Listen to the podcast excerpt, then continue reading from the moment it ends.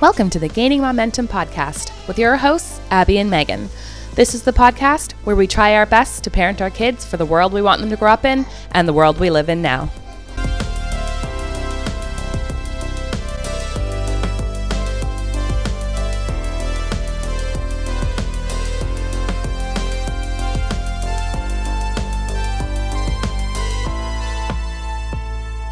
Hi, Gaining Momentum community. It's Abby and Megan here, and we're back for another mini-sode this week. Uh, we just had released our episode on cooking with kids, where we got to talk to the wonderful Heather from the Happy Kids Kitchen. Super inspiring conversation. We had a lot of fun chatting with her. Abby, how's it going? Tell me, have you done any more cooking from the cookbook? I have. I honestly, I feel like I'm just like plugging Heather's cookbook left and right. and like, I want to say we're like not like there's only reason we're doing that. And the reason we reached out to Heather is because I've been using that cookbook so much with my mm-hmm. kid. And even honestly, just tonight, we made oh, something from the cookbook for dinner. That's There's amazing. a tomato soup recipe in there that's super Ooh. easy and involves a lot of spinach as a way to get some veggies in. Ooh. And so uh, my child and I made that for dinner for our family tonight, and it was awesome. Awesome. Did you take on any of Heather's tips? In getting your child involved? Yeah, I did take on tips. I took on the tasting one where, because, you know, we were talking about how our kids like to taste everything. And she suggested mm-hmm. having like a little sample dish where it's like, you can't necessarily like, you know, eat a handful of salt, but you can eat stuff from this dish over here. you can't. Oops. You can't just stick your hand into the, into the like baking soda container. Yeah.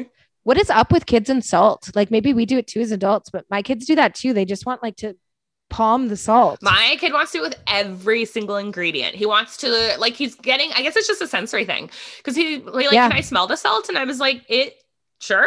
But like, sure, I don't know what you're gonna not? get from it. And then he was like, "Ooh, I like this," and I was like, "All right, I I feel I want to call BS on that because salt isn't super fragrant." yeah, he's ingredient. Like, I'm getting notes of salt. Yeah, exactly. I'm getting essence of ocean in here. is this sweat? What is this? but yeah, so the tomato soup was really, really good. And so I will Delicious. just continue to keep making things from that cookbook because my son look, requests it. Like he'll be like, Mom, That's can we amazing. make something from my cookbook today? And I'm like, Yeah, Aww. sure. Why not? I love that he calls it his cookbook. He calls everything his. He's a very possessive child. Yeah. what a narcissist. hey, that's what kid you're talking about. He's also the age that that's just how they actually move through the world is complete hedonism and everything's about them. yes. them. Yes. So when we're talking about cooking with kids, have you made anything with your kids lately? Oh man, what have we done? I'm sure we have. And when you say we, have I made anything with my you kids? your partner, like in I, your household. I'm going to extrapolate that to my partner because my partner actually does like the lion's share of our mm-hmm. cooking. Mm-hmm. Yeah, my older my older son is really like interestingly wants to help all the time, so that's really great. Oh yeah, you mentioned that in the episode.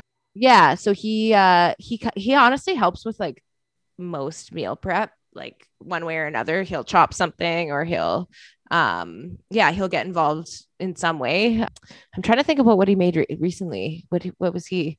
He also is like really into like making his own little dishes like kind of like the tasting stuff but like combine like odd ingredients and just like he's just like very interested in like what what do these flavors like work yeah, together? i was like heather putting the orange juice in her pancakes when she was a kid. Yes that reminded me of him actually. Yeah where he would be like he's very informed by cooking tv like watching chefs sort of figure things out and he's like inspired by that. It would be very cool if he ended up being a chef. But anyway, he uh I can't remember exactly what it was, but he is like really been doing a lot of like the prep stuff. I really want to get in on like some of Heather's knife skills, like coursework. I don't know how to teach it.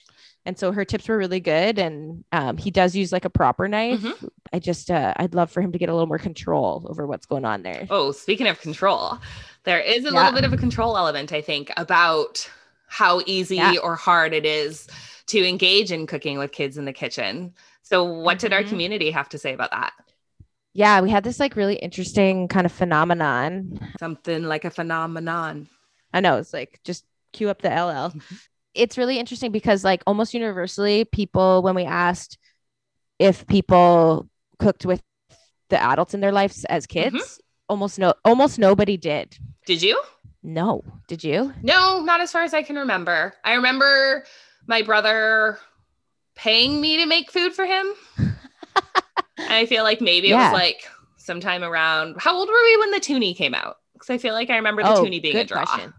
Like I might have been, I think I was like maybe in grade, second grade, third grade. Okay, then yeah, that tracks. My brother would be like, yeah. "I'll give you a toonie if you'll make if you go make me a hot dog, or I'll give you a toonie if you go make me some Kraft Dinner." And you're like, done. Yeah, and like, do you remember learning how to do that, or was it just like self taught, like read the box, do the thing? I think it must have been like read the box, do the thing. Mm-hmm. I don't remember.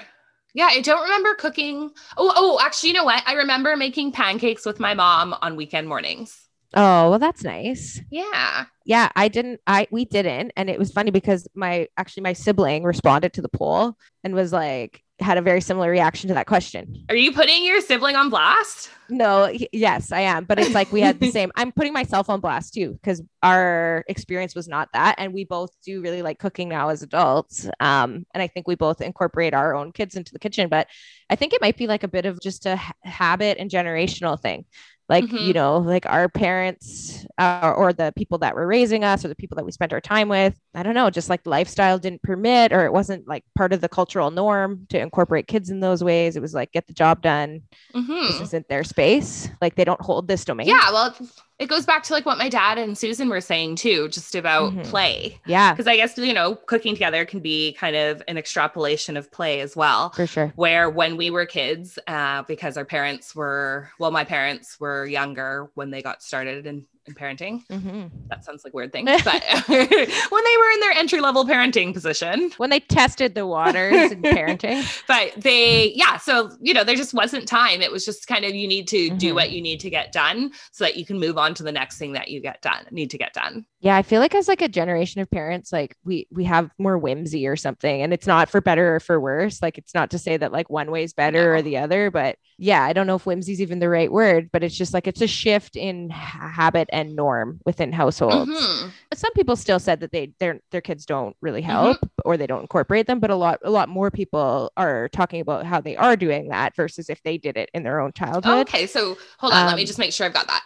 So people in general. Yeah uh, the people that who responded to the poll didn't cook with their yeah. with their grown-ups as kids almost universally but they're now it's a little bit more split where yeah. some people are actually involving other kids in their kitchen and some people yep. are just like nah man back up yeah totally and actually i'd say a little bit more in the other direction where like more people are incorporating their kids in kitchen spaces and in cooking prep and um, as part of that process um, so that's an interesting thing to see just like that evolution mm-hmm but I, I think also that we had some really interesting feedback about just thinking about families and histories with food. Mm-hmm. And I just wanted to address it because it wasn't something that I was thinking about. And I would, I think it's important to talk about that mm-hmm. we sometimes have to, depending on what our stories were in our own families, not everyone's family is talking about food in ways when they were small that maybe were like helpful or empowering. So, mm-hmm. like, you know, households where maybe there was a lot of dieting and there was a lot of talk about like you know, like um, stuff that maybe would connect to like body stuff and shame around food. Yeah. Or even just the idea of, um, you know, like some foods are good and some foods are bad, yes. or putting a lot of importance on food. Yeah. Yeah. In ways that like people then end up carrying with them into adulthood in ways mm-hmm. that I mm-hmm. think maybe sometimes are for better and for worse. Yeah. You know, if that importance was like of cultural importance and it was like representation of your identity and your history you know there's there's that kind of importance but then there was like you know the dietary stuff you know like stuff that parents not necessarily don't didn't necessarily know they were imparting in their just sort of like um, osmosis with like mm-hmm. behavior mm-hmm. around food so i thought that was really powerful to hear um, you know that come up that yeah. sometimes people are, as adults are doing some unlearning around food and having to really like actively change the way that they talk about food in their own household now as parents because they are recognizing the way that those things maybe impacted them when they were small mm-hmm. and that they've carried with them. Mm-hmm. So I wanted to acknowledge that because that was a really powerful angle. Um, there's so many different places that food can take us when we're yes. talking about it. Yes. And then the other thing I want to acknowledge is that I use the language on the Instagram of picky eating, and I just want to mm-hmm. like problematize that a bit. Okay. And nobody really like called out or anything around this, but in hindsight, I was like, oh, that's not the right way. Like, that's not the way I want to be framing that. Mm-hmm. Um, and mm-hmm. Heather sort of spoke about this as well that like it's not about like putting a label on it that sort of stigmatizes like an eating behavior. It's just about acknowledging maybe where they're at with certain foods and then figuring out how to um, make it interesting for them to want to try new things or um, circle back to things that maybe at one time they decided they didn't like or they really didn't like for a good reason. So I think language, even like that around food, actually really matters how we're talking for sure. It. Yeah. And I think too, that also comes into how the baggage that we carry yep. around lessons we've learned about food or habits that we've developed. And so maybe even just the idea of like, I get incredibly frustrated sometimes when I've like worked really hard and I made this meal and it mm-hmm. looks awesome. And my kid's like, that'll be a nope for me, dog. Yeah. but then I have to remember, like, it's not. I'm putting all this other meaning into it where my kid's just like, no, I just am not yeah. hungry, or no, I just don't feel like eating this. Whereas to me, I'm taking it yeah, like personally totally. as like a rejection of the work that I've put in, or like, you know, I'm I'm loading it up with all this mm-hmm. baggage where sometimes food can just be food. Yeah, totally. And I think in saying like picky can t- imply like fussy or like pr- a problem, like you're a mm-hmm. problem eater. And like, so I was rethinking the way that I had phrased that. And I'm like, I want to like sort of take that word out of the equation, even though that's mm-hmm. how I phrased it. So we could maybe say instead, like, yeah. what are some of the challenges that you face in feeding your child mm-hmm. or around meal times at home? Yeah preferences around food mm-hmm. that can be challenging, I guess. Mm-hmm. Is that a nicer way of putting it? yeah, because it could also be it, it puts the onus both or not even necessarily like the onus, but it just mm-hmm. recognizes the room for varying perspectives that are mm-hmm. coming to the table. Hey, hey. Yeah. Ooh, I like it. Nice, nicely done. That was slick.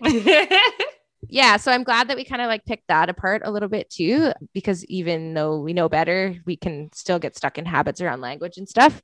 So that was kind of what that sounded like. Yes. Okay. And I've been putting a pin in this since you mentioned mm-hmm. earlier about how your child likes watching cooking shows. Oh yeah. There is a new cooking show coming out that I think that your son is uh-huh. going to lose his mind over. Have you heard of waffles and mochi?